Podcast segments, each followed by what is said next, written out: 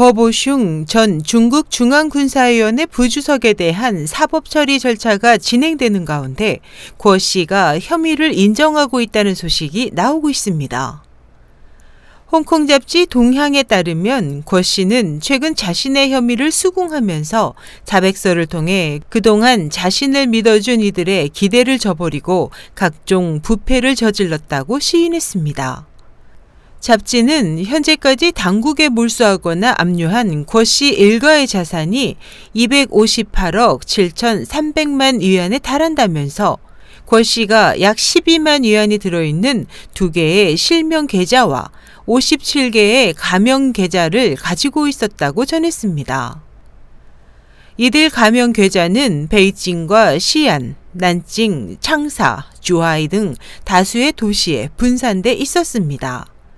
그 밖에 권 씨는 베이징과 주하이, 상하이, 텐진, 선양, 칭다오, 항저우, 충칭, 광저우 등 15개 도시에 35채의 주택을 보유하고 있으며 지난 3월까지도 매달 약 20만 위안을 10여 명의 애인에게 지급해온 것으로 밝혀졌습니다.